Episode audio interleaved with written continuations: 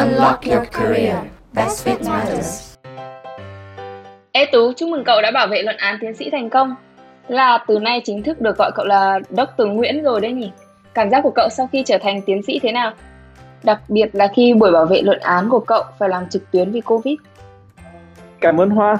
Thực ra thì tôi cũng thấy bình thường. Kiểu cảm giác nó relief nhiều hơn là vui mừng ấy. Như kiểu vừa chút được một gánh nặng. À, bảo vệ online thì cũng thấy hơi khác so với bình thường. Theo tôi biết thì uh, bình thường sẽ có champagne để ăn mừng sau khi bảo vệ nhưng mà vì là làm online nên là không có gì cả. Ờ, thế thì cậu có tự uống champagne ăn mừng không? Thực ra là cũng có mua và tự uống. Ok, thì à, đầu tiên thì tôi cũng muốn cảm ơn cậu vì đã nhận lời lên sóng podcast của Unlock Your Career. Tôi mời cậu thì cũng khá lâu rồi mà đợt vừa rồi cậu cũng bận làm luận án, mãi là hôm nay mới có buổi này. Thì trước khi bắt đầu buổi trò chuyện thì tôi sẽ xin mấy phút gửi đến các bạn đang nghe podcast tôi lời giới thiệu về cậu, khách mời của tập lần này và nội dung của podcast được không? Ok. Xin chào các bạn. Chắc hẳn các bạn sẽ ít ngờ đến chàng trai tiến sĩ mà Hồng Hoa vừa trò chuyện cùng mới chỉ có 27 tuổi thôi. Lại là tiến sĩ trong một ngành khó nhằn như toán ứng dụng và thống kê tại trường đại học top 10 của Mỹ, Johns Hopkins University. Khách mời của chúng ta ở tập podcast này, anh Nguyễn Anh Tú, không những thế còn từng là thủ khoa tốt nghiệp Đại học Randolph, Hoa Kỳ, với tấm bằng danh dự Honors ở ba chuyên ngành toán, lý và kinh tế. Tú là một người bạn đại học cũ khá thân thiết của Hoa bởi vậy ở podcast này, Hoa xin phép được xưng hô với Tú là cậu, tôi, cách mà bình thường hai đứa vẫn gọi nhau để không khí bớt căng thẳng. Lý do Hồng Hoa mời Tú lên sóng podcast Unlock Your Career ngày hôm nay là bởi con đường học tập và làm việc của Tú khá đặc biệt. Ngay từ khi còn đang ở học kỳ cuối của cuộc đời sinh viên đại học, trong lúc ai cũng còn đang quay cùng với khóa luận tốt nghiệp, mà Tú thì một mình lại ba bài luận của ba chuyên ngành, đã nhận được thư mời từ trường Johns Hopkins cho chương trình đào tạo tiến sĩ Vậy đâu là đường đi thẳng từ bậc đại học lên tiến sĩ?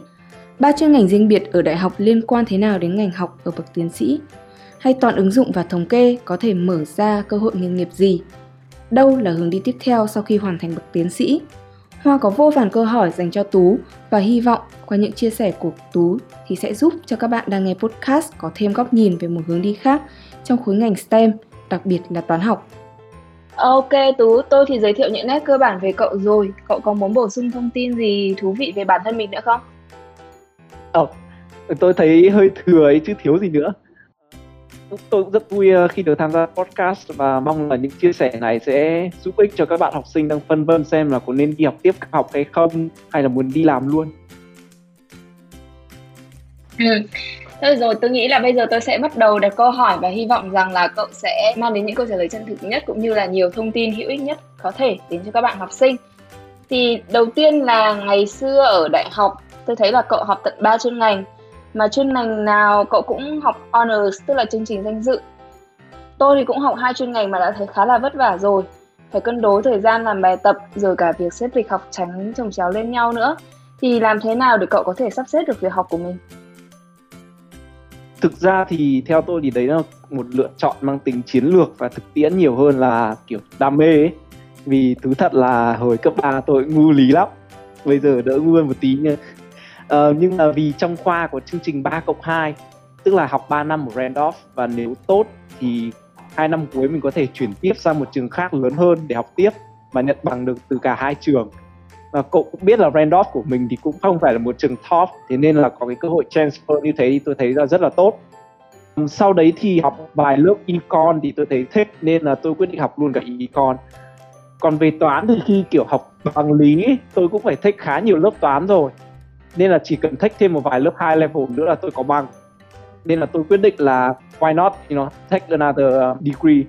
Còn về việc tại sao phải học tận ba chuyên ngành thì là do hồi đấy tôi nghĩ là có ba bằng ở ba lĩnh vực tương đối khác nhau thế này thì sẽ dễ xin việc hơn.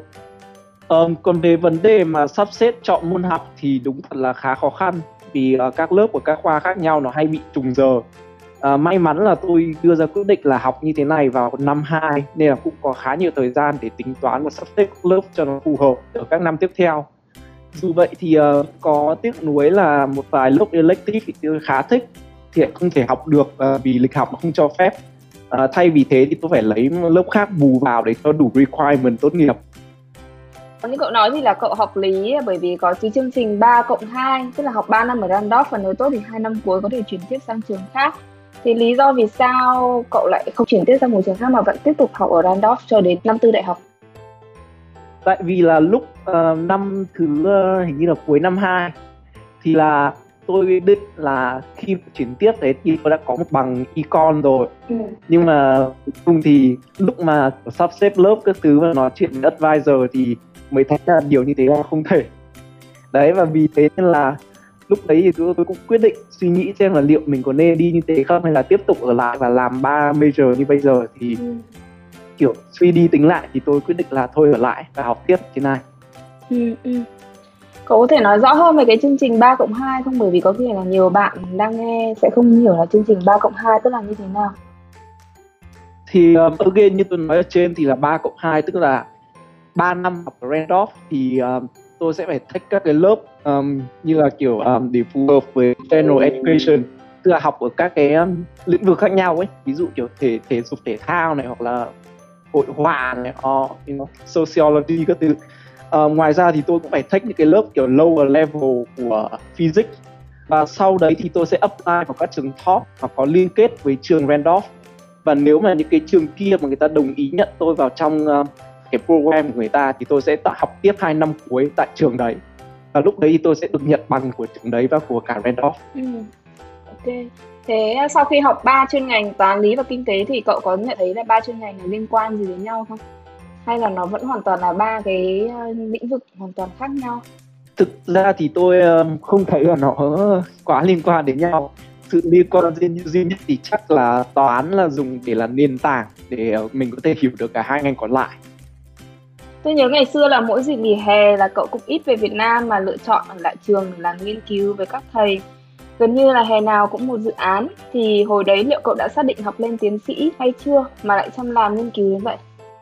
Thực ra thì tôi có làm cái đấy một hai năm thôi mà. À, năm đầu tiên thì tôi ở lại làm thợ sơn đấy chứ. À, còn còn việc ở lại thì là kiểu tôi muốn có thêm kinh nghiệm làm việc thôi chứ hồi đấy cũng chưa nghĩ là để sau này apply lên tiếp làm tiến sĩ chắc cũng phải cuối năm ba thì mới bắt đầu nghĩ đến việc apply một cách nghiêm túc. Ừ. thế thì cậu ngày trước là cậu làm thế nào để có thể xin làm dự án với cả các thầy ở ngoài vậy?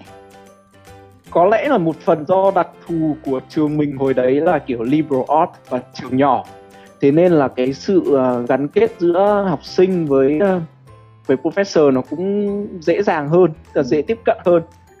Thì chủ yếu là những cái người professor sẽ thấy là ai mà học tốt trong lớp và kiểu chăm phát biểu hay là kiểu thì nó lại đến uh, gặp người ta sau giờ ấy thì người ta sẽ dễ có thiện cảm ừ. và hồi đấy tôi cũng thế kiểu tôi tôi nghĩ là tôi kiểu làm tốt ở trên lớp và tôi cũng hay nói chuyện với các giáo viên để hỏi xem là họ có những cái project nào họ đang làm và từ đấy thì kiểu họ sẽ gợi ý xem là có cái gì sẽ phù hợp với mình với cả họ ừ. Thế ngày xưa là cậu làm nghiên cứu là về kinh tế hay là môn lý hay là toán? Vậy? Để tôi nhớ là hình như năm cuối à, khoảng đầu năm 2 là gì ấy thì tôi làm uh, lý. Xong rồi uh, đến chương trình summer research tiếp theo thì tôi làm toán. Và cuối cùng là làm mấy cái dự án nghiên cứu thì cả toán lý với uh, kinh tế. Cái đấy là để cho làm cho luận án. À, sẽ là chuẩn bị cho luôn cái luận án tốt nghiệp của mình luôn đúng không đúng rồi ba cái cuối sẽ là ba cái gọi là cho luận án. Còn hai cái đầu là tôi làm theo kiểu gọi là cho nó có kinh nghiệm. Ừ. thế cậu thấy khi mà làm luận án theo cái chương trình honors hay là chương trình danh dự thì khác gì hơn so với làm luận án thông thường như bọn tôi? Uh, thực ra thì tôi cũng ờ, không quá rõ là làm uh, thông thường thì như thế nào. Còn uh, trong trường hợp của tôi thì là cuối uh, năm 3 là tôi đã phải uh, submit hồ sơ nói ra là kiểu cái topic mà mình định chọn là gì. Sau đấy thì uh, vào kỳ cuối kỳ đầu tiên của năm tư thì uh, tôi sẽ phải bảo vệ cái luận án mà mình định làm. Tức là cái này nó chỉ là cái proposal thôi. Tức là ừ, ừ. mình sẽ phải nêu ra là mình sẽ phải làm những cái gì tức là có những cái bước nào mình cần làm. Ví dụ trong physics chẳng hạn thì sẽ có những cái thí nghiệm như này tôi định làm này. Rồi nêu ra những cái bước mà để làm được những cái đấy và có thể là nói cả những cái kết luận mà tôi trông chờ. Và thực ra trong cái khoảng thời gian đấy là tôi nghĩ là tôi cũng đã phải có một vài cái literature review tức là phải thể hiện là tôi đã đọc qua về những cái dự án nào liên quan đến cái dự án tôi đang làm ừ, mà người ta đã từng làm trong quá khứ. Cuối năm uh, tư thì tôi sẽ kiểu có ba cái bài luận. Mỗi bài luận tượng trưng cho một cái um, dành cho một cái dự án. Uh, và cũng sẽ phải bảo vệ cho cái luận văn đấy sẽ khoảng uh, nếu tôi nhớ mình khoảng tiếng rưỡi đến hai tiếng gì đấy thì uh, sẽ có ba giáo sư ngồi ở dưới và đặt câu hỏi cho mình. Ừ. mình phải present được cái research đấy và trả lời câu hỏi của người ta. Ừ, như thế tôi thấy là cậu phải bắt đầu chuẩn bị luận án sớm hơn bọn tôi rất là nhiều vì thông thường tôi làm luận án tốt nghiệp thì chỉ cuối kỳ phô kỳ uh, kỳ thu mới phải chọn topic nghiên cứu và sau đó thì bắt đầu sang kỳ xuân spring thì mới thực sự là bắt tay vào làm còn như cậu thì là phải bắt đầu từ cuối năm 3 sớm hơn rất là nhiều thì theo cậu thì học chương trình danh dự honors thì có yêu cầu gì khắt khe hơn so với những chương trình bình thường và có ưu điểm gì hơn so với việc là chỉ tốt nghiệp thông thường như bọn tôi? Tôi có nhớ là tôi có hỏi câu này với uh, người giáo sư trong trường thì uh, ông ý bảo là cái um, cái kết quả của cái honors này này người ta expect là sẽ có cái quality giống như một cái buổi luận án của thạc sĩ. Thì đấy thì tôi nghĩ là cái yêu cầu của nó sẽ cao hơn. Và còn cái là ví dụ như là trong uh, toán chẳng hạn thì tôi nhớ là mọi người cũng không cần phải bảo vệ cái gì mà có thể tốt nghiệp được luôn. Còn cái của tôi thì tôi sẽ phải đứng bảo vệ trước uh, ba giáo sư. Đấy thì cái đấy là cái khác biệt uh, còn uh, câu hỏi thứ hai là gì nhỉ? Câu hỏi thứ hai là ưu điểm so với việc là chỉ tốt nghiệp với bằng thông thường như bọn tôi. Thực ra thì tôi nghĩ là cái đấy thì những cái người employer hoặc là những cái PhD program thì người ta sẽ nhìn vào người ta sẽ thấy là có một cái sự khác biệt so với uh, những học sinh còn lại. Tức là mình làm cái gì đấy kiểu extra. Vì thế nên là tôi nghĩ cái đấy cũng có thể sẽ là tốt.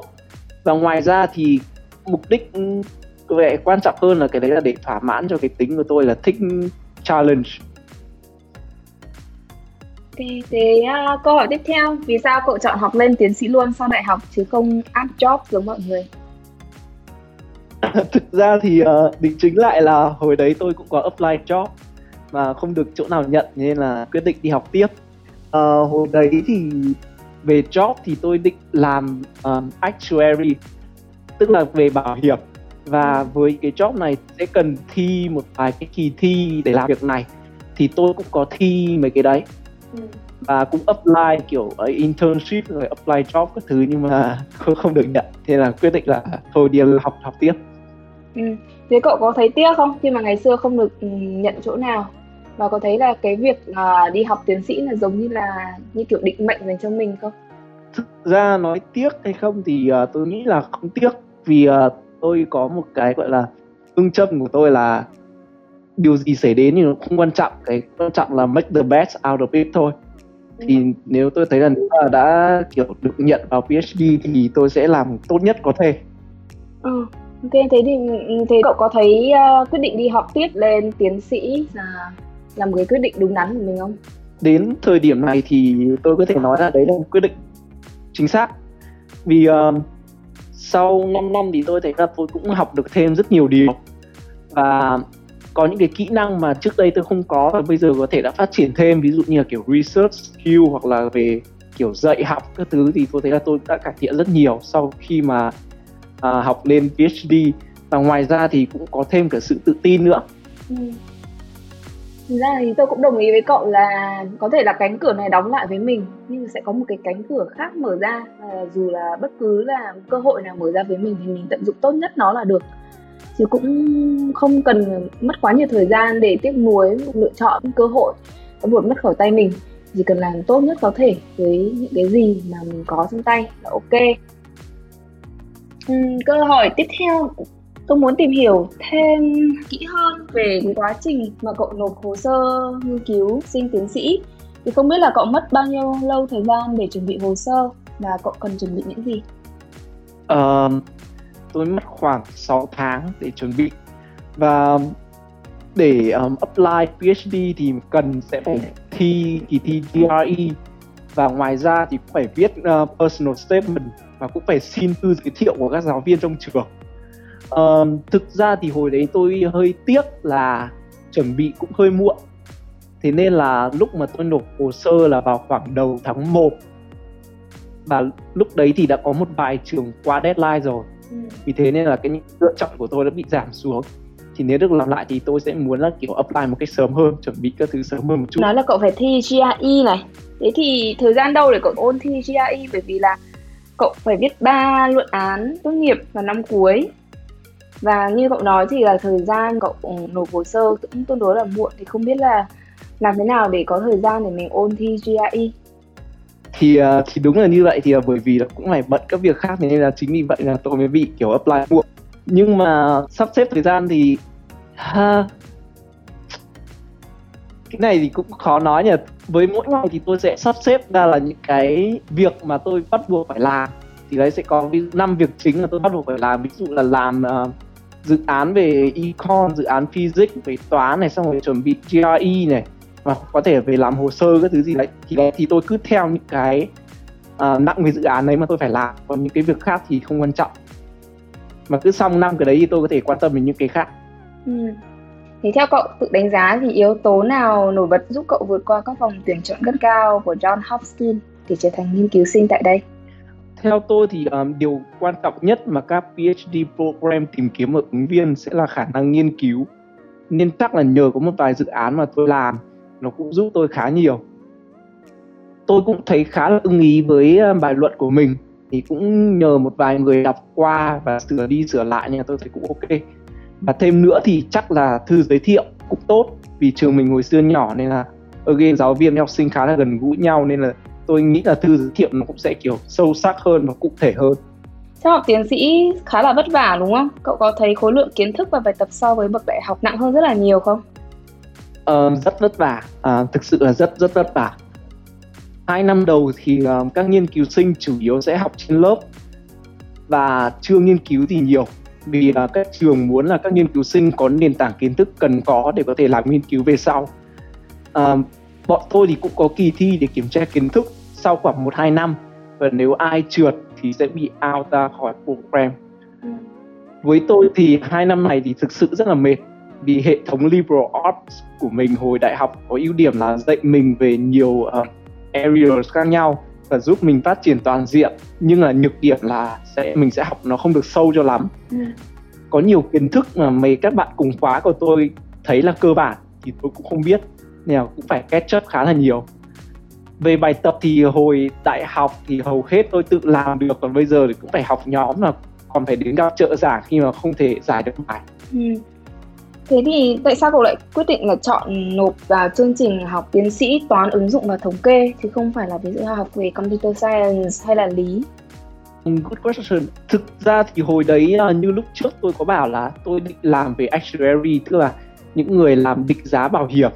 Thì uh, again là để để làm cái cái đấy thì thường mọi người sẽ phải take một vài cái exam. Tôi pass hai cái exam đầu tiên nhưng mà trượt cái exam thứ ba Ừ. và trong cái exam thứ ba đấy có rất nhiều uh, kiến thức về toán tài chính và toán ứng dụng một vài cái thế là tôi cảm thấy là kiến thức của tôi học hồi đại học chưa đủ để có thể thi những cái như thế nên là tôi quyết định học thêm về uh, toán ứng dụng và thống kê ừ. Như thế là hình như là cậu có được nhận thêm cả bằng thạc sĩ về uh, toán tài chính. Thế thì cái này là cậu phải học thêm một bằng khác hay là nó được tích hợp ngay trong chương trình tiến sĩ của cậu rồi? Có một bằng thạc sĩ mà được tích hợp thì gọi là bằng uh, thạc sĩ về toán ứng dụng và thống kê tức là cùng tên với cái khoa. Nhưng mà cái này không phải là cái đấy. Với cái à, bằng này thì tôi sẽ phải lấy một vài lớp đặc thù cho toán tài chính. Và sau khi mà có đủ những cái lớp như thế thì tôi mới có thể tốt nghiệp được. Từ ngoài việc thách những cái lớp cho cái chương trình PhD của tôi thì tôi cũng sẽ thách những cái lớp ngoài này ra ừ. tức là hoàn toàn là cậu có thể học để lấy bằng thạc sĩ và tiến sĩ song song với nhau luôn đúng không đúng rồi à, tôi cũng có một vài người bạn là học cả thạc sĩ về computer science nhưng mà tôi quyết định không học cái đấy vì tôi thích uh, financial math hơn. Ừ. Vậy thì chương trình học tiến sĩ toán ứng dụng và thống kê của cậu cụ thể là học về những gì? Uh, phân tích data là data science thì có chiếm phần lớn trong chương trình học của cậu hay không? Toán ứng dụng được chia thành rất là nhiều mảng. Thì tôi chủ yếu học về toán tối ưu và cả uh, thống kê nữa. Ngoài ra thì again là tôi cũng học thêm khá nhiều về toán tài chính để lấy cái bằng master vừa rồi. Còn data science thì có thể coi là một cái application với nền tảng từ toán tối ưu và thống kê. Vì thế nên là tôi không kiểu specifically học về data science nhưng mà những cái kiến thức tôi học được ở các lớp này này nó sẽ giúp tôi rất ừ. nhiều trong việc tự đọc và hiểu về cái ngành này ừ.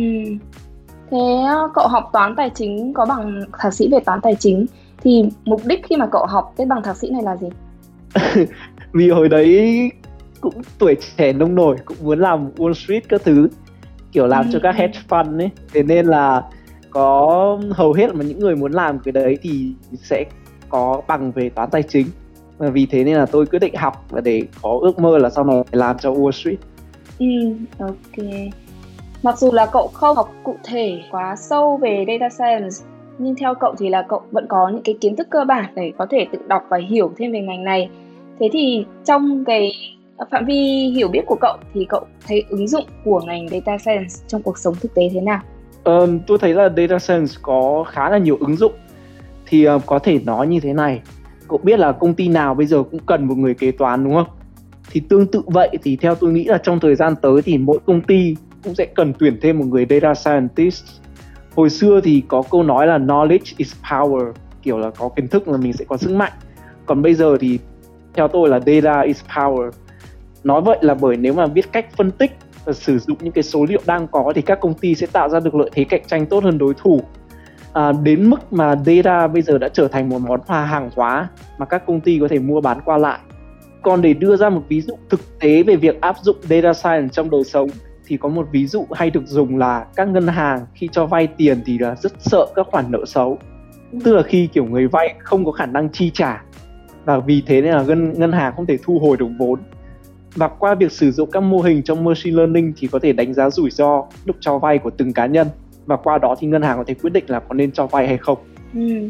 Tôi có thấy là trong cái năm ngoái thì phải đúng không? Là cậu có làm thực tập sinh cũng là vị trí data scientist tại uh, Quick Loans thì không biết là uh, những cái kiến thức mà cậu học được ở trong chương trình tiến sĩ thì có giúp được gì cho công việc của cậu trong thời gian thực tập tại đó hay không? Nó như kiểu cái nền tảng để hiểu được về ngành data science này ừ. chứ nó không hẳn là kiểu ứng dụng trực tiếp thay vì thế thì những cái thứ mà tôi dùng để uh, trong việc uh, làm ở Quick and Launch là đều qua việc tự học và kiểu tự uh, làm những cái project nhỏ mà tôi tự kiểu mày mò ra ừ. ngoài ra thì thực ra thì tôi cũng có làm một cái research ở trong trường mà cũng dùng machine learning để uh, cải tiến một cái model và vì thế nên là tôi cũng đã có một vài cái gọi là kinh nghiệm để uh, giúp tôi uh, làm làm việc ở Quick and Launch.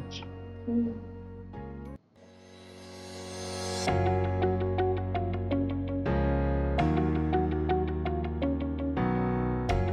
Vậy là phần đầu của podcast tuần này với anh Tú đã đến lúc tạm dừng. Khi nói chuyện cùng Tú, Hồng Hoa lại nhớ lại về thời đại học của mình và những kỷ niệm đại học với người bạn này. Thực ra từ hồi cấp 3 thì Hoa đã biết Tú rồi vì Tú học lớp ngay bên cạnh lớp Hoa. Nhưng hồi đó cũng không nói chuyện và chơi với nhau mấy. Chỉ đến lúc lên đại học mới thực sự chơi với nhau. Hoa rất khâm phục Tú vì cậu ta điểm luôn cao nhất trong lớp kinh tế, lại là học trò cưng của người thầy nổi tiếng nghiêm khắc của khoa. Học ba chuyên ngành một lúc toán, lý, kinh tế mà lúc nào Hoa cũng thấy trông Tú có vẻ nhàn nhã và vẫn có thời gian đánh Dota. Mà nào có thế thì Tú còn học tốt cả ba chuyên ngành. Khi chuẩn bị kết thúc đại học, Hoa vẫn còn đang vật vã tìm hướng đi cho mình mà cậu ta đã nhận được thư mời cho chương trình tiến sĩ rồi. Tâm sự với các bạn một chút vậy về suy nghĩ của Hoa về người bạn này thôi. Chứ podcast cũng dài rồi nên Hoa phải tạm dừng ở đây. Ở phần này, Tú đã kể cho mình nghe về con đường học tập của mình từ đại học lên tiến sĩ và ở phần tiếp theo sẽ là những tâm sự về công việc của cậu trong thời gian vừa rồi và trong tương lai. Vậy một tiến sĩ về toán sẽ có hướng sự nghiệp như thế nào? Đừng quên bạn có hẹn với Unlock Your Career tuần tới để nghe nốt câu chuyện của anh Tú. Và các bạn cũng đừng quên follow kênh podcast Unlock Your Career trên Google Podcast, Apple Podcast, Spotify, Podbean hoặc YouTube để được nghe thêm những câu chuyện nghề, chuyện người thú vị khác. Xin chào và hẹn gặp lại các bạn ở phần 2 của podcast.